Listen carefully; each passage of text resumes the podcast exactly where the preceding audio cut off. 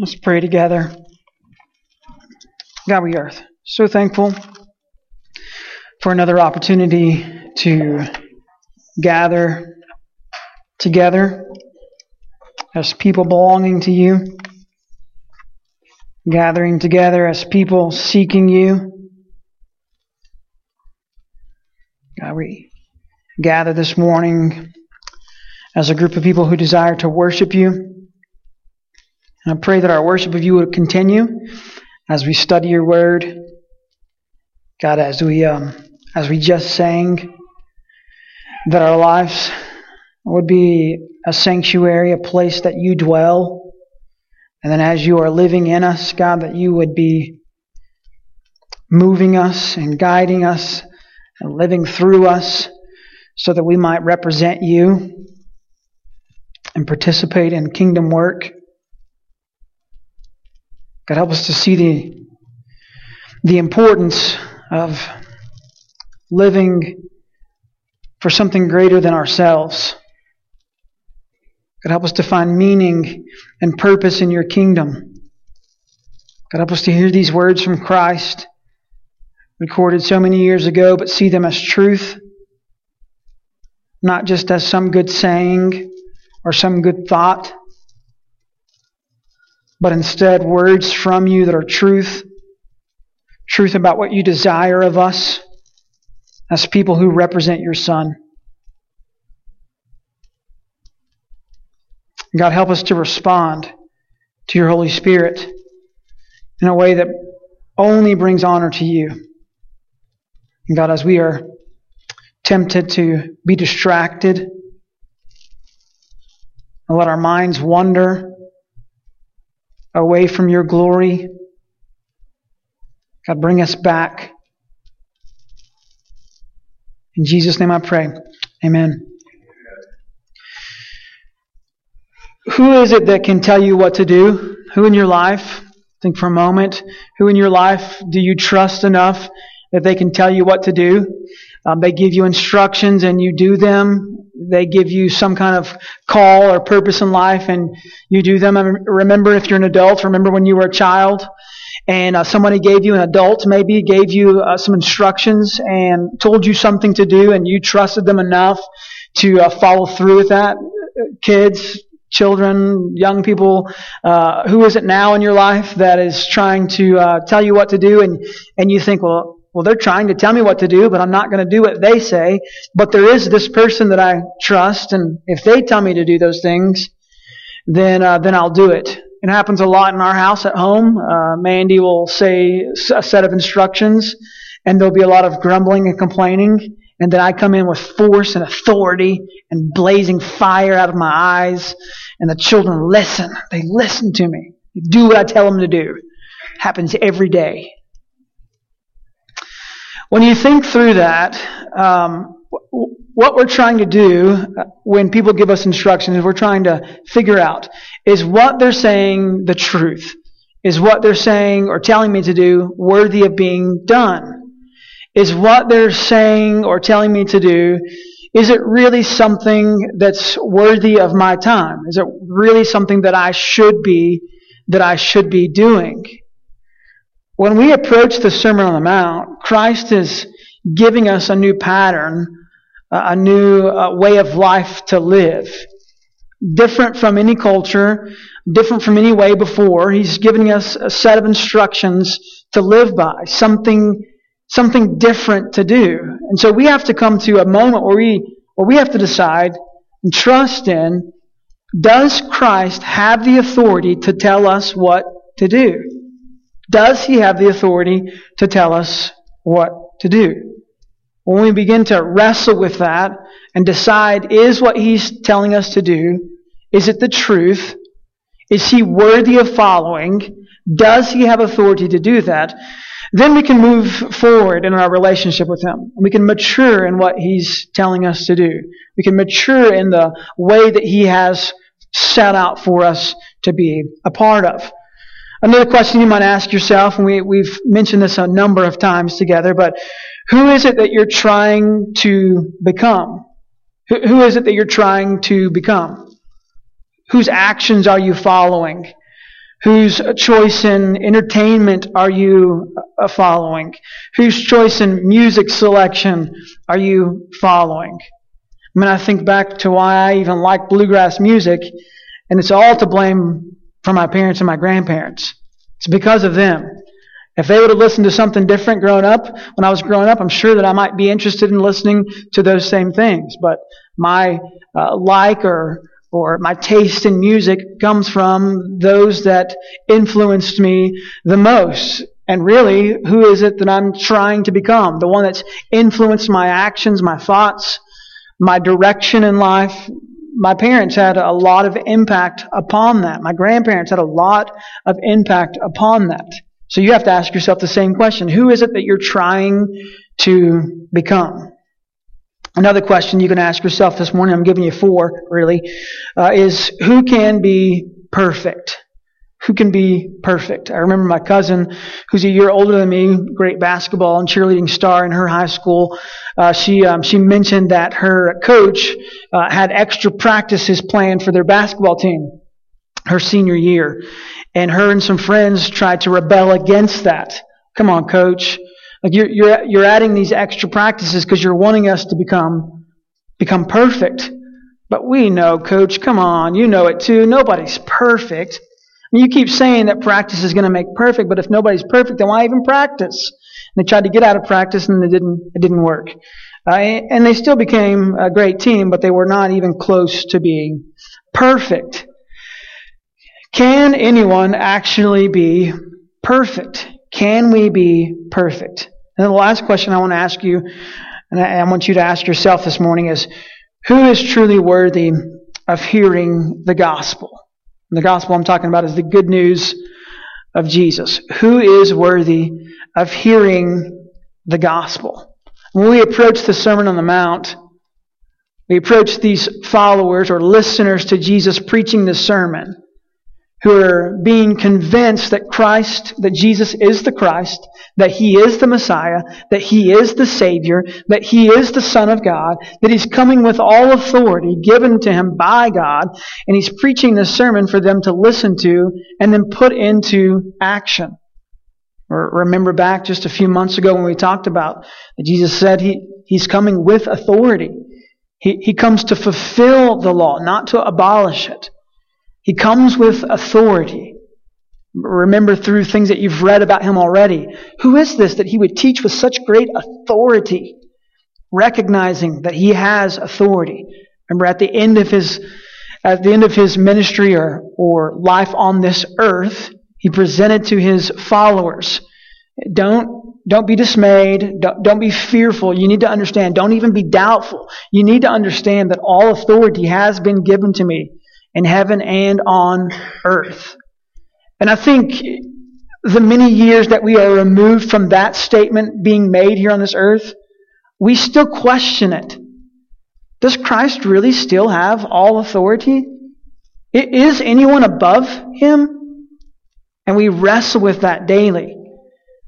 Matthew 5:48 that we're going to end with today says, "Be perfect as your heavenly Father is perfect." And I remember some college students in Albuquerque really wrestling with this. I remember one in particular arguing, saying, "There's no way, there's no way that Christ would say this. I mean, if Christ is all-knowing, He knows we can't be perfect. Why would He? Why would He tell us something impossible to do?" He, he's just making a saying. It's just a, it's just a statement. Be perfect as your heavenly Father is perfect. Well, why would Christ waste his words? Why would he waste his time asking us to do something or asking us to break the mold that we're in and be something different if he didn't truly believe that we could follow his, his words? He wants us to be perfect in love. He wants us to represent him in love. I mean, these believers, these followers, these early Christians, I mean, they, they knew what Roman and Jewish culture asked them to do. They knew how to respond in a Jewish way. They knew how to respond in a Roman way. Culture had really impacted them. and They knew exactly how to respond. Uh, you've, maybe you've been to some different cultures than you grew up in, some different traditions. We had a, a student that his mom grew up in South Korea. And when he came to our house, he said, look, my mom ingrained it in me. I do not wear my shoes in your house. So I'm taking them off at the door. Well, then it's funny how culture changes, you know. Then I'm like, well, maybe I should be taking my shoes off too. I don't know. This is my house. I understand, but should I should I change to that also? When we go to different cultures and we begin experiencing new things, and here Christ is setting new standards. He's putting these things out there, these instructions for us to abide in, for us to walk in, for us to live by, that represent the culture that He wants us to be a part of represent the kingdom that he wants us to be repre- representing. I've told you the story before, but my, my family, the Thackersons, love their last name. They love the fact that we have this last name that not many people do. I've told you before that if you meet a Thackerson, you're going to think, well, I know one other Thackerson. I wonder if they're related. Guarantee we are. There's not many of us. And more of them are making choices. There's less and less of them. Because of the things, the roads that they want to go down. We have this name we're trying to withhold. This culture, this family tradition that we're trying to keep because it's a worthy thing to keep. My grandpa argued with me, and some of you know him. Uh, uh, my, one of my nicknames is Matt Thack, and he, that's not your name. Well, I, Grandpa, I know. Papa, I know it's not my name, but your real name's not Papa either, you know? I mean, well, that's what we call you, you know? And he's like, well, the last name is Thackerson. Make sure you tell people that. So let me tell you, my last name is Thackerson. Who is it that we're trying to become? And these early believers, these followers of Jesus, these Christians, they knew all about Roman and Jewish culture. They knew how to act. They knew what their character was supposed to be like. They knew what their daily actions should be about. And then Christ came in and began instructing his followers to be different. He began instructing his followers to change the mold of the life that they had been living. You, you know a mold, right? It's funny if you stay in the same old mold your entire life, you know what happens to you? You get moldy. And you need to be cleaned and set up and put in a different in a different way. D.A. Carson says this The follower of Jesus must not stoop to the low standards of his society. He is rather to pattern himself after his heavenly Father. The disciple of Jesus will stand out in the world because of the divine quality of his love. I mean, Christ is calling us to live above reproach.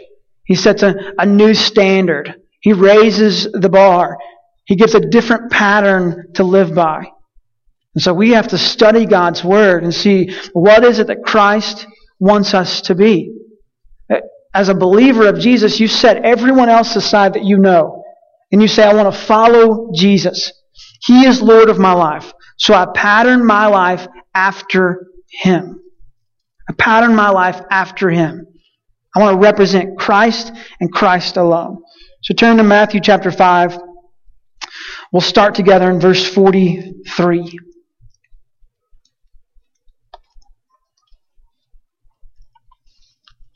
Matthew 5, verse 43 says this You have heard that it was said, You shall love your neighbor and hate your enemy. And at this moment, when Christ is saying this saying, those that are hearing these words from Jesus say, Yes, we have heard that, and we know that's something. That's a statement uh, to be living by. That's a statement that I can apply to my life and I should be doing. Culture has taught me, Jewish culture has taught me that this is the way that I should be living. You have heard that it was said, You shall love your neighbor and hate your enemy. Have you had these moments in your life where someone has questioned the way that you lived? I, I see that this is the way that you live, but let me tell you about this. I see that for the most part of your life, you've been rooting for the Dallas Cowboys. But let me show you a different team to root for. And in that moment, you have to decide, is this really a friend or is this an enemy? Do they even know what they're talking about?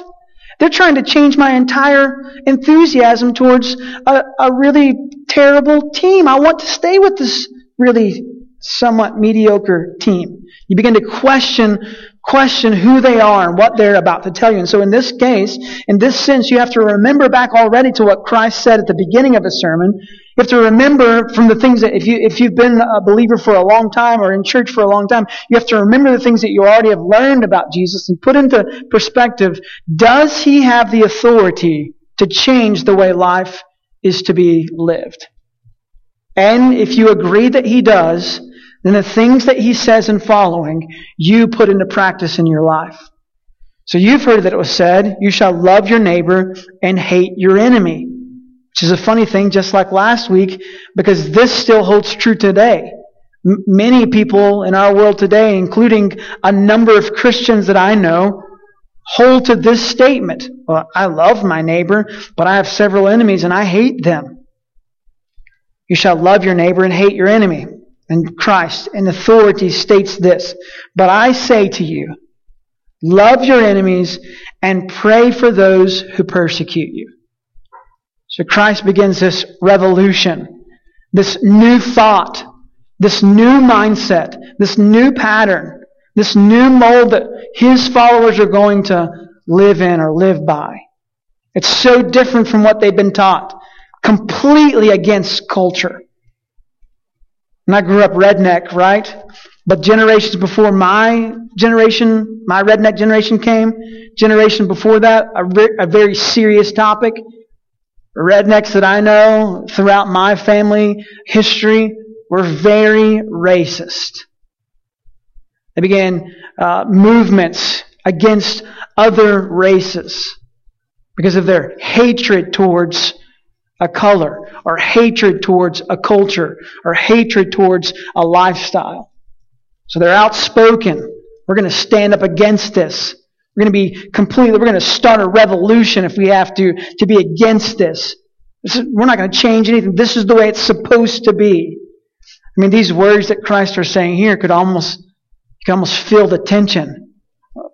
You're asking us to be completely different from what we've always been taught to be, to live against the grain, to be different from the rest of the world.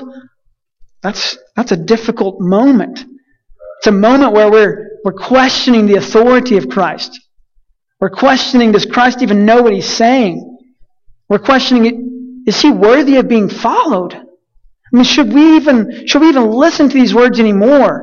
And I wonder if, if any at that moment stood up and walked out or walked down the mountain and walked away from the sermon. I'm not listening to anymore. This guy's crazy. He's telling us to love our enemies. He's telling us to pray for those who persecute me. This is, this is ridiculous. I'm not following this guy anymore. You wonder what happened at that moment. And today, in your shoes, in my shoes, when we hear these words, do we see them just as words? Do we see them just as a good saying? Or do we see them as something that Christ wants us to live wholeheartedly for, to abide in, to obediently follow Him in? But I say to you, love your enemies and pray for those who persecute you. Though it's very different, we, we still have to be reminded that praying for the enemy happened throughout the Old Testament. I mean, David prayed for his enemies all the time. Listen to this. Psalm 7 6. Arise, O Lord, in your anger. Lift yourself up against the fury of my enemies. Awake for me. You have appointed a judgment. And David was praying for his enemies. That's not uncommon. That's that's heard of, that's heard of, right? Psalm 18:40. You made my enemies turn their backs to me, and those who hated me I destroyed. So I mean that was kind of culture. Oh yeah, I'll pray for my enemies. But Christ is calling them to pray in a different way. Christ is calling them to pray in a loving, unconditional love kind of way. That they might, those who rebelled, those who are sinners, those who are enemies of me and maybe even enemies of God, might be changed and transformed in the likeness of Christ. Because see, Christ has something different in mind. He's not just thinking about your reputation or your name, but he's thinking about God and God's kingdom and God's glory and eternity he has in mind. So he says, love your enemies. Why? So that they might experience the, the unconditional love that you and I have experienced. I mean, Christ is telling his followers here, the people who are listening to him, the people who are going to be saved by him, Hey, this is the way someone who's saved by me acts. Hey, this is the way that someone who's saved by me lives. This is what, uh, this is how somebody that's saved by me, this is how they love. But I say to you, love your enemies and pray for those who persecute you, so that you may be sons of your Father who is in heaven. When we question the authority of Christ, one of the things that he says is he's the Son of God. We question that too. Is he really God's son? Well, how do we know? How do we know if he's God's son? by the way that he acts?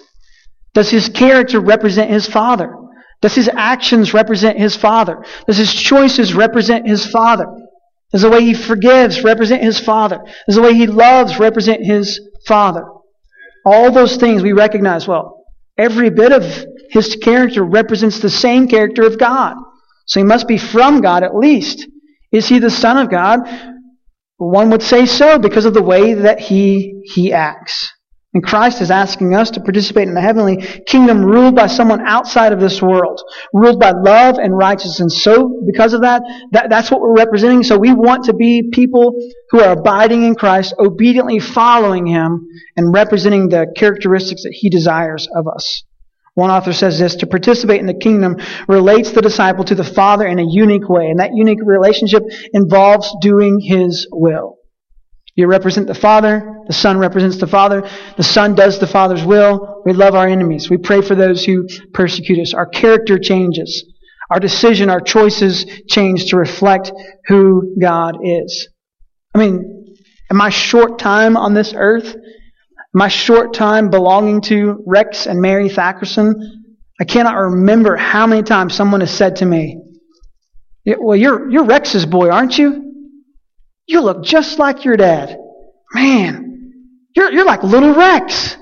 I mean, even my granddad would walk in to see my granddad, hadn't seen him in a few months, you know, whatever, and I walk in and, well, hello, Rex, come on in here. Granddaddy, I'm not Rex, I'm Matt. Well, whatever, it's the same thing. No, it's not. There's no denying it. A few years ago at a playoff baseball game, my mom and dad came to watch the game with us, and I introduced my dad to one of our friends from from Idalou, and I introduced him trying to make a joke. I introduced him as my stepdad. And my dad and I look almost like identical twins. I look just like him. And so maybe a little bit better looking. I don't know. But anyways, I introduce, hey, this is my stepdad. And my friend just like looks at him, looks at me, looks at. He's like, man, he's thinking, wow, that's his stepdad, but they sure do look a lot alike. Then everybody starts laughing, and we say, No, I'm just kidding. If you can't tell by the outward appearance, I really am his, his son. And throughout my life, you try and deny those things, but then you realize, and I've had many conversations with you, how much you're becoming like that person, the person that's influenced you the most. You represent that person. You show that character. Well, why do you respond like this? Well, this person who influenced me the most led me to respond like this. They influenced me, and I think this is a good way to respond. I think this is the right way to respond because this person influenced me the most. And the same with our relationship with God. Christ is calling us. He's calling us to be like Him. He's calling us to represent God wholeheartedly.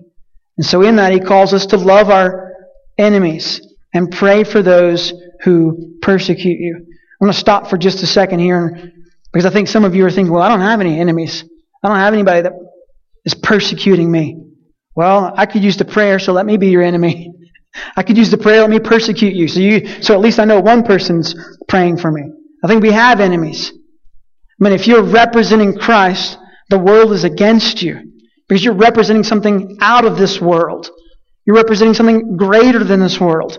Uh, you represent a Savior who wants to be in total control of the world, that everyone would bow down to Him. I mean, you struggle with that daily, bowing down to Christ. The rest of the world does too. And when we share words like Christ is it, He is everything, not everyone is in agreement with that. So our job is to love our enemies and pray for those who persecute you. And in doing that, verse 45 says, so that you may be sons of your Father who is in heaven. Again, Christ is making this, this statement. When he's speaking this truth, he's putting our eyes and our vision upon where God is. At a place of authority. Not at some lowly throne set in Saudi Arabia or Egypt or West Texas or southeastern New Mexico, but instead, he is in heaven ruling over all. And because of that, we listen to him and we represent him. And then Christ goes on to say, uh, it's a revolution, it's different, but you need to know, you need to know something about the enemy. You need to know something about good versus bad. the, the second part of verse 45 says this For he makes the sun rise, he makes his sun rise on the evil and on the good, and he sends rain on the just and the unjust. Here's a character of God. He, he makes his sun to rise on the evil and the good. A character of God. A loving, unconditional, sovereign, just, righteous God that he would allow his sun and his rains to rise and fall on even his enemies. He knows that the sun must rise. He doesn't darken it just for all his enemies, but he lets it, he allows it to rise on even the good and his enemies. He doesn't just let the rain fall on those who are good and righteous, but also on those who are his enemies. A few years ago, uh, in the middle of a drought. Everyone's saying, pray for rain, pray for rain, pray for rain. So we hold a worship service at the church. We're going to ask God to bring His rain. You know, we're, Lord, we're pleading, we're, we're, we're trusting you as, as the people belonging to you, as righteous, holy ones. We're asking in faith. We're asking in faith that you would send rains. And I couldn't help but sit there on the pew and think, you know, what about this statement? Should we get some unrighteous people to come in here too? Because he's going to make it rain on everybody. So let's get a whole bunch of people, righteous, unrighteous, and let's all be asking, hey, can we have some, can we have some rain? I mean, God is showing us a characteristic of himself here. A characteristic that he desires that none should perish. A characteristic that at just the right time, while we were still sinners or enemies to God, he gives us His Son so that we might be redeemed. He sees that the entire world should have salvation because they can't bear the wrath of God. He sees that his enemies, those who are against him, should have experienced his love as well. And this is where we as followers of Jesus, we decide, is what Jesus saying truth or is it a lie? Is it truth or is it just some great statement? Put it on the coffee mug and pretend that we lived, that, pretend that we live by it. Or is it the truth from God? That we should represent this characteristic of God. That we should love our enemies and pray for those who persecute us.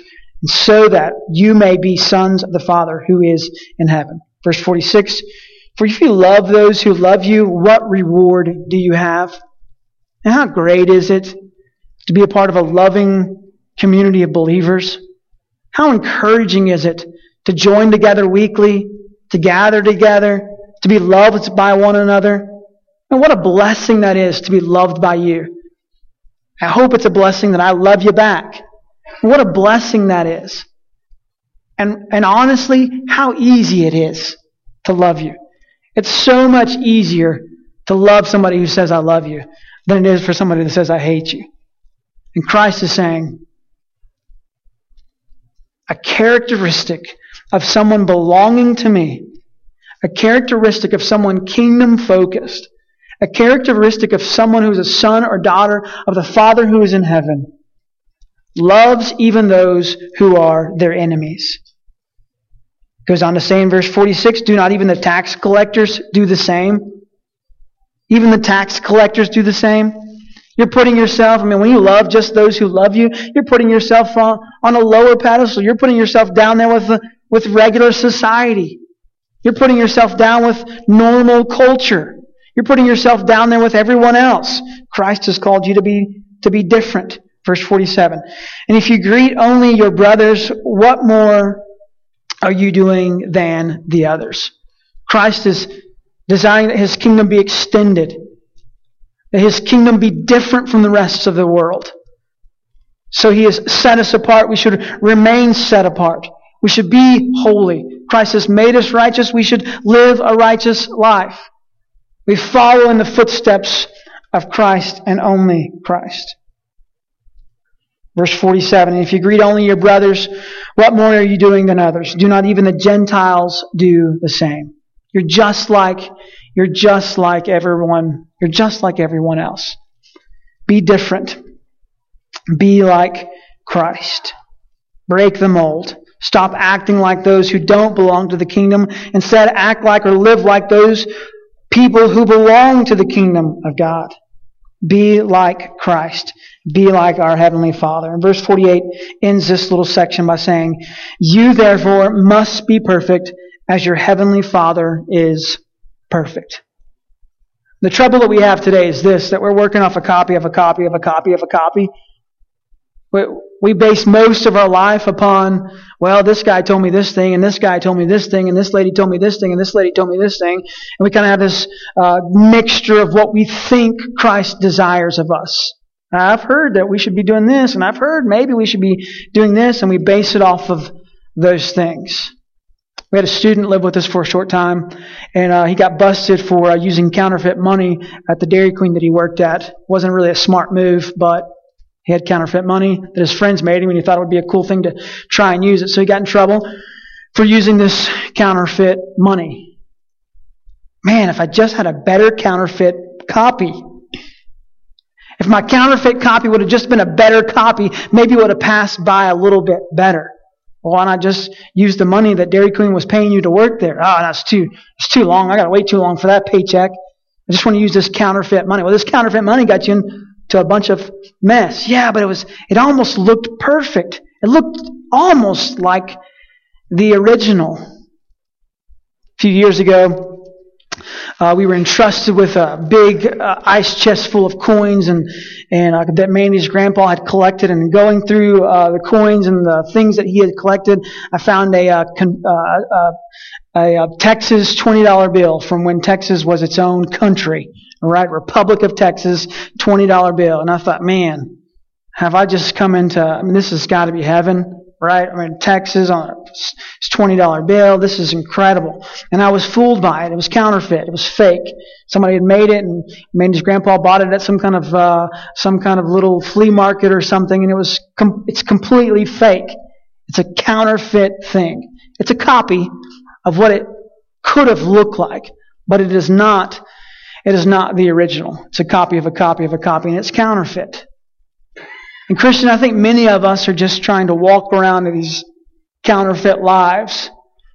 Uh, I want to represent Christ because I've been, I've been impacted by him a little bit. But what he's really calling me to do is very difficult. He's asked me to love my neighbors, to pray for those who persecute me. He's asked me to repent. He's asked me to reconcile. He's asked me to love Him more than anything else in this world. He's asked me to deny myself, to take up cross to follow Him. So what can I do? What's the minimum I can do to make it appear like I follow Him, but not really? I'm going to pick somebody out. This guy, or this guy, or this gal. They look a little bit like Jesus. I'm just going to follow them. They've got it figured out. Their life looks blessed and happy, like meaning in life. I'm going to follow that. It's a copy of a copy and it's not following Jesus. So when Christ ascended back into heaven, he left the charge to the church. He left the charge to his followers. Go and represent me. Teach people to obey me. In the entire world, go share this good news about me. That group of people begin to gather. What are we going to do? How do we live? We know how to live as a Jewish person. We know how to live as a Roman. How do we live as somebody who follows Christ? How do we live as somebody who Christ is Lord of our life? How do we live? So what did they do? Acts chapter 2, verse 42. They devoted themselves to the apostles' teaching. They figured out, they found out who is it that walked beside Jesus. Let's study what they have to say about Jesus. And let's put into action who Jesus is. Let's represent him. We study his words today. Thank God he's preserved his word so that we can still have it today and trust that it is his truth. We don't mold ourselves or pattern ourselves against people of this world, but instead we mold ourselves or pat- pattern ourselves against who Christ is and what he desires of our life. And when people can justify their actions because of the culture that we live in and say, well, this is a, this is a good way to live and it's a righteous way to live in our eyes. We turn back and say, but what does Christ desire of me? What, what is his character? Him belonging to God, him being God. Let me represent him. Let me be an example of our Heavenly Father who is perfect. Let me love like Christ loves. God loved rebellious sinners. He loves his enemies. He sent his son to die for you and I and for the rest of the world so that we might be redeemed. John chapter 13 says this, starting in verse 31. We'll end, we'll end here together. John 13, verse 31. And when he had gone out, let me remind you who the he is. The he is Judas. Recognize that name? The one who betrayed Jesus. When he had gone out, Jesus said, Now is the Son of Man glorified, and God is glorified in him. If God is glorified in him, God will also glorify him in himself and glorify him at once. So little children, listen. Verse 33 says, little children, yet a little while I'm with you. You will seek me and just as I have said to the Jews, so now I say also to you, where I am going you cannot come. But a new, co- a new commandment I give to you, that you love one another, just as I have loved you. You also are to love one another. And by this all people will know that you are my disciples, if you have love for one another. In this short dialogue that Christ has with his followers, may I remind you that the, the one who betrayed him just exited to go and betray him. The one that had walked just like the other eleven walked with Christ, followed Christ, went to betray Christ, to become an enemy of Christ. And Christ begins to remind those 11, you will love one another. Could, could it be that, that that statement might have been pointed towards the enemy? Could it be that that statement might have been pointed towards when Judas comes back and you see him again, you're going to recognize that he's the enemy. But what's going to set you apart is how you respond to him. What's going, to what's going to set you apart as people who belong to me is how you respond to those who persecute you, those who are an enemy to you. Will you love him still? And that's our call today. That we might represent Christ. That we might represent God and his kingdom with a character, with actions that show love for one another. Even the enemy. Man, what a call. What a difficult task. It's hard enough to love the people in your house sometimes. But to love our enemy, to love the ones that we think are against us, that's what sets us apart. That's what makes us represent the one who loved his enemies so much that he sent his son to die. He sent his son to remove sin. He sent his son to provide a way of righteousness because he loved us so much. Let's pray together. God, thank you so much for loving us. God, thank you so much for providing a way of opportunity. Thank you that through your unconditional love, through your sovereignty, through your redeeming grace,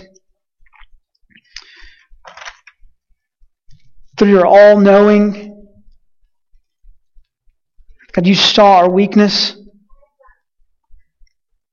And that while we were still sinners, still enemies to you, God, you allowed Christ to die for us. So, God, for those in this room who have called Christ Lord and confessed Him as Lord, God, help us to be empowered by your Holy Spirit to live you ruling over us, to live walking in the actions that you want us to be a part of, to live in a way that we love our enemies. We pray for those who are persecuting us, that they might come to faith in Christ, that they might, might experience the unconditional love you have for them. God, that they may be saved from your wrath, forgiven of their sins, and no longer be enemies to you. God, help us to be people that have passion like Christ, who do not just live for ourselves, but live for something greater than ourselves. God, help us this morning to respond to you in a way that brings you honor and glory. In Jesus' name I pray. Amen. We have a moment of invitation.